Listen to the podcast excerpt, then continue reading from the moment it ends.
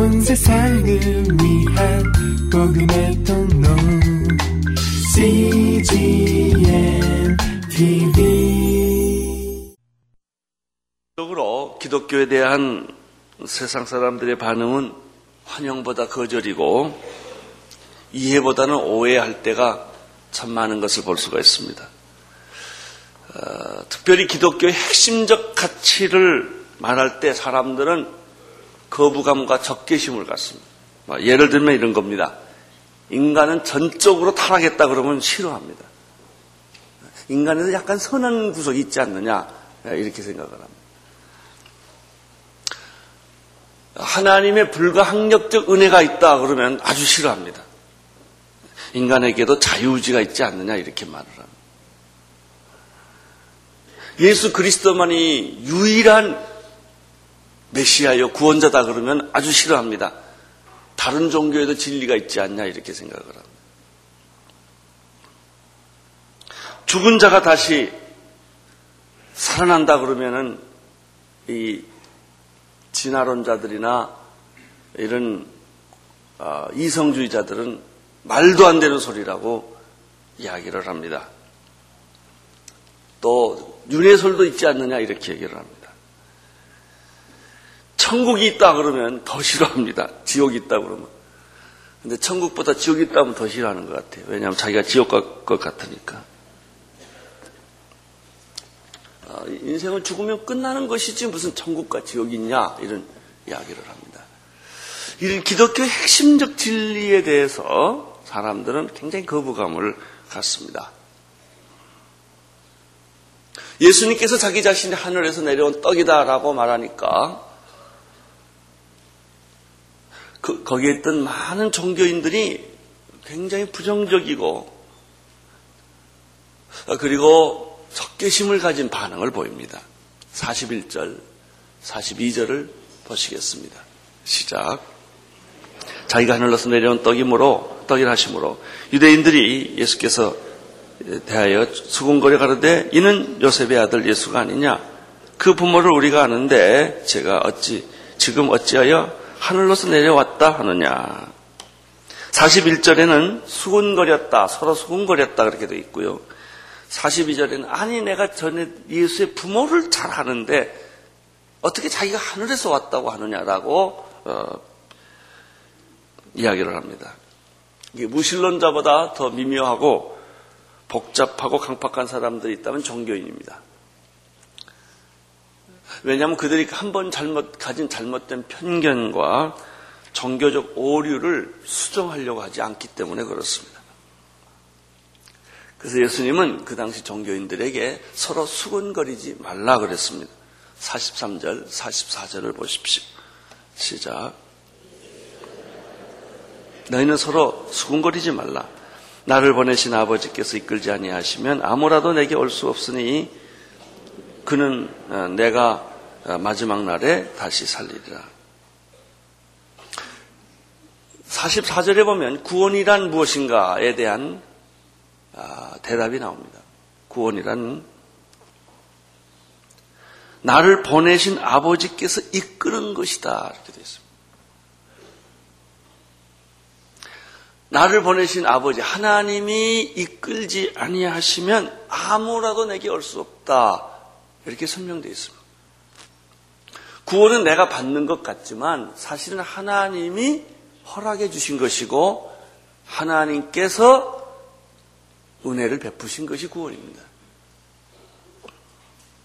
어떤 인간도 스스로 깨닫고 득도해서 하나님께 나아가는 사람은 없습니다. 하나님에 대한 목마를 뿐이지 자기가 하나님께 나아갈 수 있는 그런 생각을 갖지 못합니다. 하나님 아버지께서 내미는 손, 초청하는 손이 있기 때문에 우리가 구원받은 것입니다. 여러분, 우리가 어떻게 하나님을 믿습니까? 그분이 나를 초청하지 않았다면 내가 그를 믿을 수 없습니다. 그분이 나를 이끌지 않았더라면 내가 응답할 수가 없는 것이죠. 내가 어떻게 허공에다 손을 대겠어요? 허공에다. 내가 어떻게 허공에다가 소리를 지르겠어요? 내가 하나님 믿겠다고. 그분이 안 계시는데 그분이 나를 초청하지 않았는데 내가 어떻게 응답하느냐 하는 이야기입니다. 이런 의미에서 구원은 두 가지 손입니다.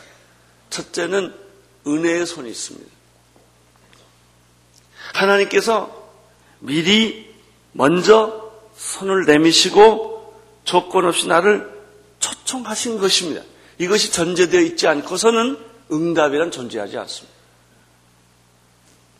여러분, 내가 편지를 쓸 때 어떤 구체적인 대상이 있어서 편지 쓰지 아무개에게 해가 어떻게 편지 쓰는 법이 어디 있어요? 주소도 이름도 모르는 사람에게 내가 어떻게 편지를 써요? 편지라고 하는 것은 내가 편지를 보낼 대상이 있을 때 편지 쓰는 거 아니겠습니까? 믿는다는 것도 그렇습니다. 누구를 믿어요? 어떻게 믿어요? 그분이 없는데 내가 누구를 믿어요? 그분이 나를 초청하시고 부르시고 나를 이끄셨기 때문에 내가 응답하는 것입니다. 이런 의미에서 구원은 첫째 하나님의 내미는 손입니다. 두 번째는 구원이란 뭐냐? 그것은 나의 믿음의 손입니다. 하나님의 내미는 손에 내가 응답하고 뻗치는 손이 구원입니다.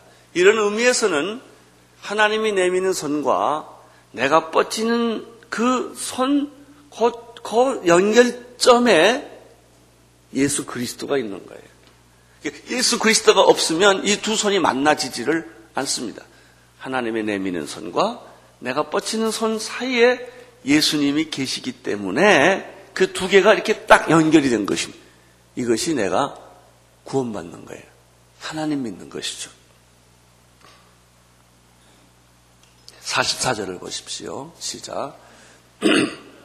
나를 보내신 아버지께서 이끌지 아니하시면 아무라도 내게 올 수 없으니 내게 오는 그 사람은 마지막에 내가 다시 살리리라. 살린다는 말이 구원이라는 말이에요. 구원이란 뭔가요? 죽은 자가 살아나는 거예요. 구원 다른 거 아닙니다. 다시 사는 것입니다. 연결되는 것입니다. 하나님과 내가 연결할 수 있게 해주시는 분이 예수 그리스도라는 얘기입니다. 아버지께서 내게 이끌지 아니하시면 아무도 내게 올 수 없는데 아버지께서 내게 이끌어 주시면 내가 마지막 날에 그를 다시 살리리라. 그 중간에 아버지의 손과 아버지 은혜의 손과 나의 믿음의 손 사이에 예수님이 고리 역할을 해주시는 것입니다. 45절을 보십시오. 시작.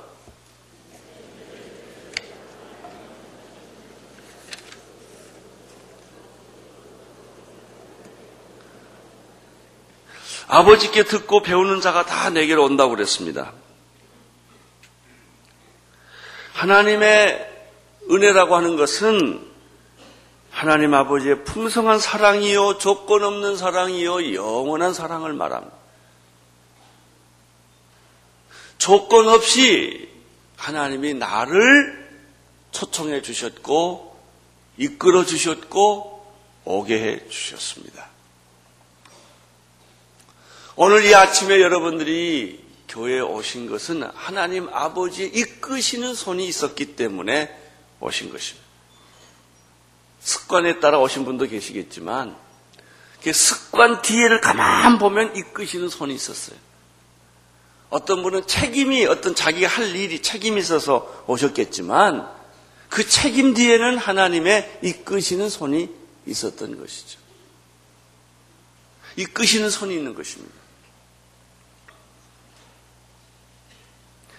하나님이 이끄시면 예외 없이 누구든지 다 그분에게로 오게 되어 있습니다. 그래서요, 어떤 사람은 굉장히 기분 나쁘게 생각하는 사람이 있고요. 어떤 사람은 이끌려온 것이 너무나 좋은 사람이 있어요. 교회 다니는 사람도 콧깨 가지고 오는 사람이 있어요. 안 가려고 그러는데 자꾸 끄니까 할 수 없이 가는 사람이 있고요. 어떤 분은 아멘, 할렐루야 그리고 오는 사람이 있어요. 나는 콧개 가지고 오는 성도들이 하나도 없게 되기를 축원합니다. 여러분 아멘 할렐루야 하고 춤을 추며 찬양하며 그분에게 나아가시기를 바랍니다.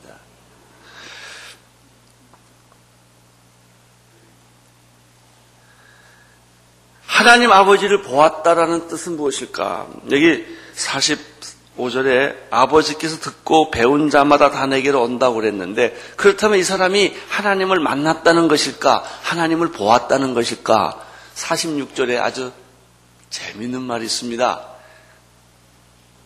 그것은 너희들이 아버지를 보았다는 뜻이 아니다. 내게로 온 사람은 아버지를 본다는 뜻이다. 46절을 보십시오. 시작.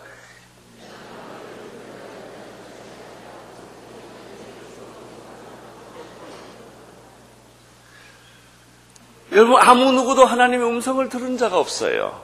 하나님을 본 자가 없지요. 근데 하나님이 이끌지 아니하시면 아무도 예수님께로 올 수가 없는데 그럼 이 사람이 아버지를 봤다는 얘기냐? 그 얘기가 아니라는 거죠. 어떤 은혜의 손에 의해서 그분을 보지는 못했지만 환경적으로, 심정적으로, 여러 가지 이유로 내가 하나님께 이끌려온 거예요. 자살 직전에 자살이라는 방법으로 오는 사람도 있어요. 외로움을 통해서 오는 사람도 있어요. 실패와 절망을 통해서 오는 사람도 있어요. 병을 통해서 오는 사람이 있어요. 내가 하나님을 본 것은 아니지만 내 여러 가지 상황이 하나님께 자꾸 끌려가는 거예요. 이렇게 와 예수님을 보니까 누구를 보게 됐냐면 하나님을 보게 되었다. 이런 이야기입니다. 그래서 예수님은 말씀하십니다. 내가 생명의 떡이라고 말씀하십니다. 47절, 48절을 보겠습니다. 시작. 진실로 진실로 너희에게 이르노니 믿는 자는 영생을 가졌나니 내가 곧 생명의 떡이로다. 아버지께서 이끌었기 때문에 나도 모르게 교회를 오게 되었고 나도 모르게 예수님을 만나게 되었고 나도 모르게 그분 앞에서 가보니 은혜가 있었고 생명이 있었고 기쁨이 있었고 충만함이 있었고 내 인생에 이해할 수 없는 새로운 차원의 삶을 살게 되었는데 그때 가서 보니까 아버지가 보였다는 거예요. 그럼 예수님이 우리를 구원하게 된 그 핵심은 뭐냐면 생명입니다. 예수님은 우리에게 생명을 주셨습니다. 그래서 예수님은 자기 자신을 가리켜 생명의 떡이라고 말씀하셨죠. 생명의 특징은 무엇입니까? 죽음이 없는 것을, 죽음이 아닌 것이 생명입니다.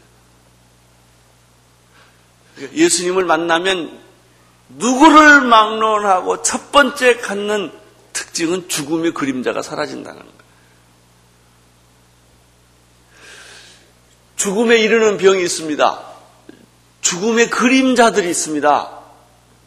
슬프다든지 절망한다든지 희망이 없다든지 이런 것들은 다 죽음의 그림자들입니다.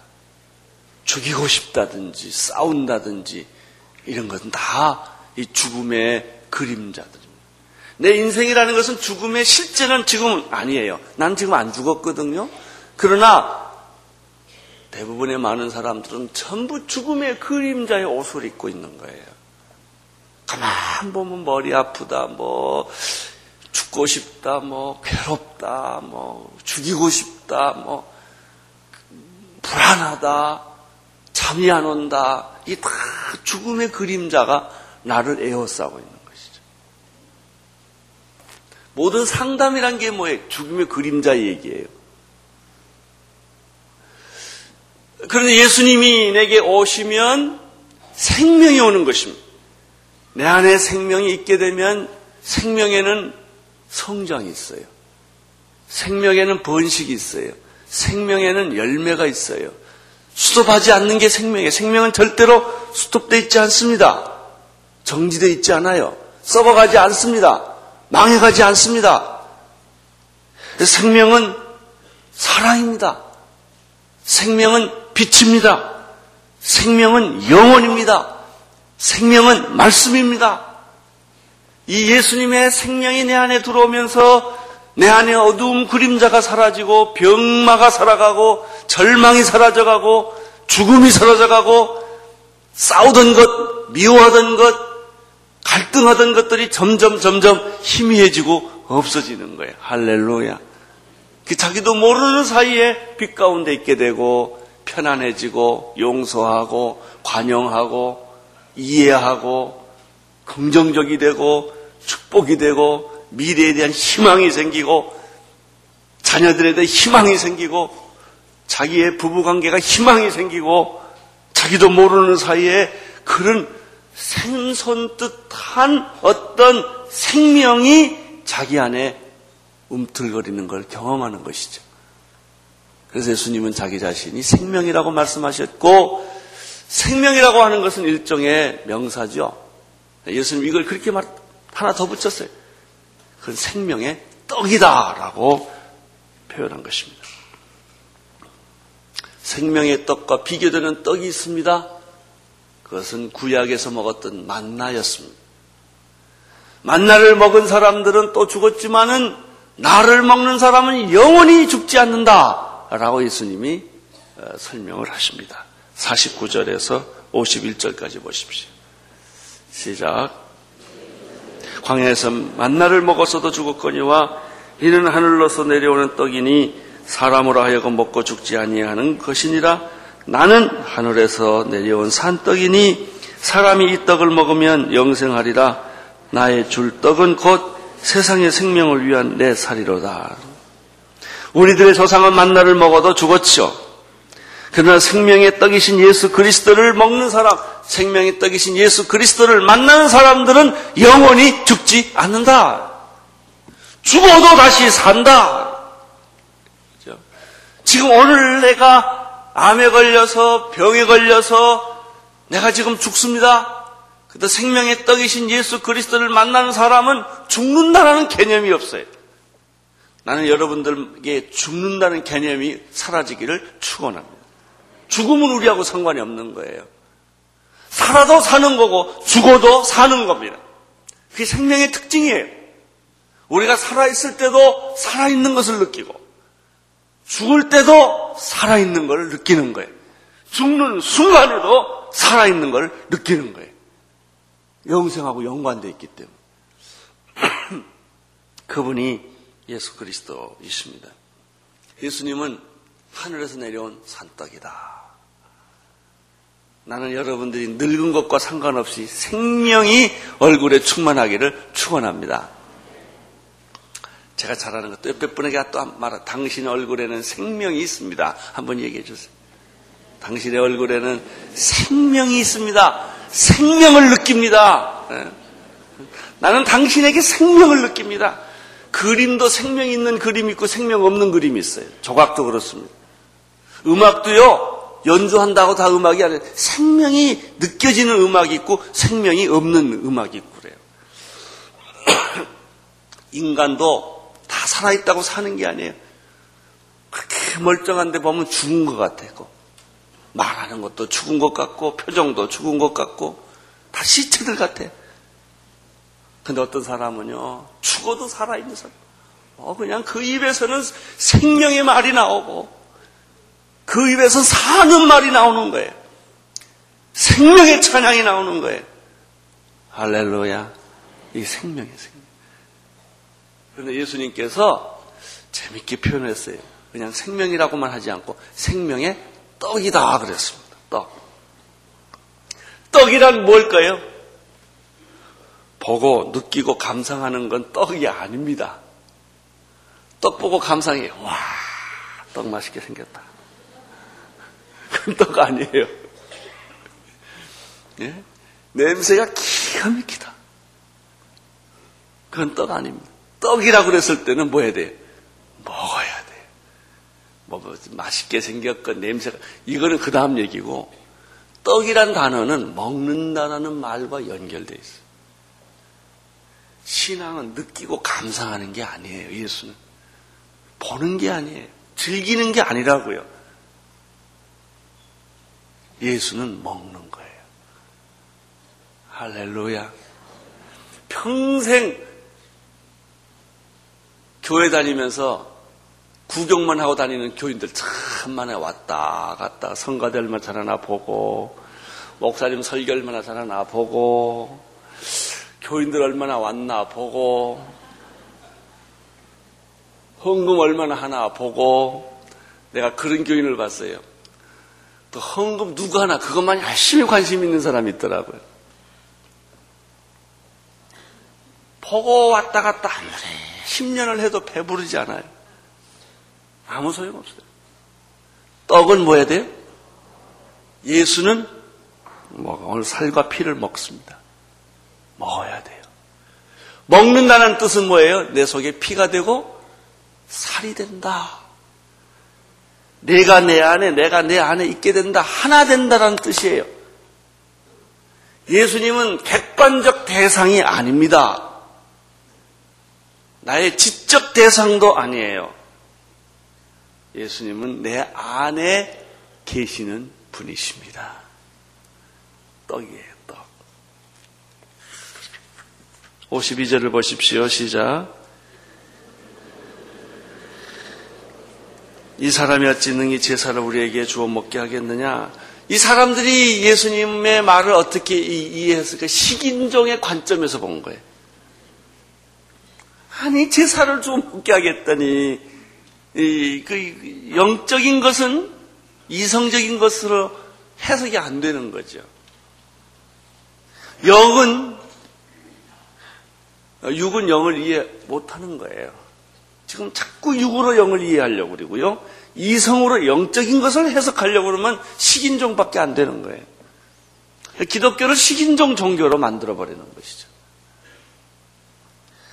53절, 5절까지 보십시오. 시작.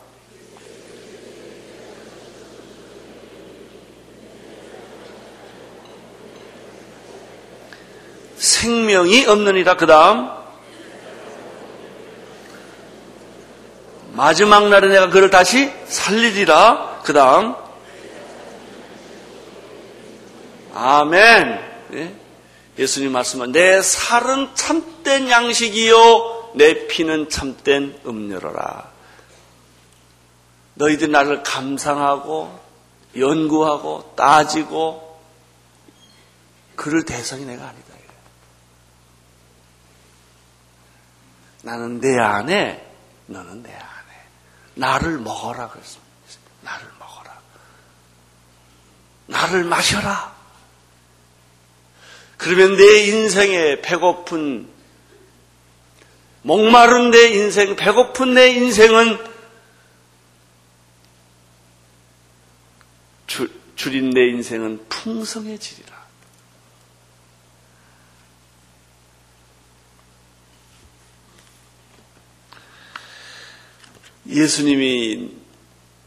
예수님과 내가 녹아져서 하나가 되는 것을 의미합니다. 56절, 57절을 보십시오. 시작. 내 살을 먹고 내 피를 마시는 자는 내 안에 거하고 나도 그 안에 거하나니 살아계신 아버지께서 나를 보내심에 내가 아버지를 인하여 사는 것 같이 나를 먹는 그 사람은 나를 인하여 살려. 여기 먹는다라는 말을 식인종처럼 표현을 했어요. 나를 먹는다. 여러분, 예수님을 좀 죄송합니다만 먹으셨습니까? 먹으셨어요. 먹어야 합니다. 이 말씀의 개념이 나중에 성만찬의 개념으로 이렇게 발전을 합니다. 예수님 십자가에 피 흘려 돌았을 때 내 살을 찢고 내 피를 흘려서 진짜 제자들에게 준 거죠. 내 살을 먹어라.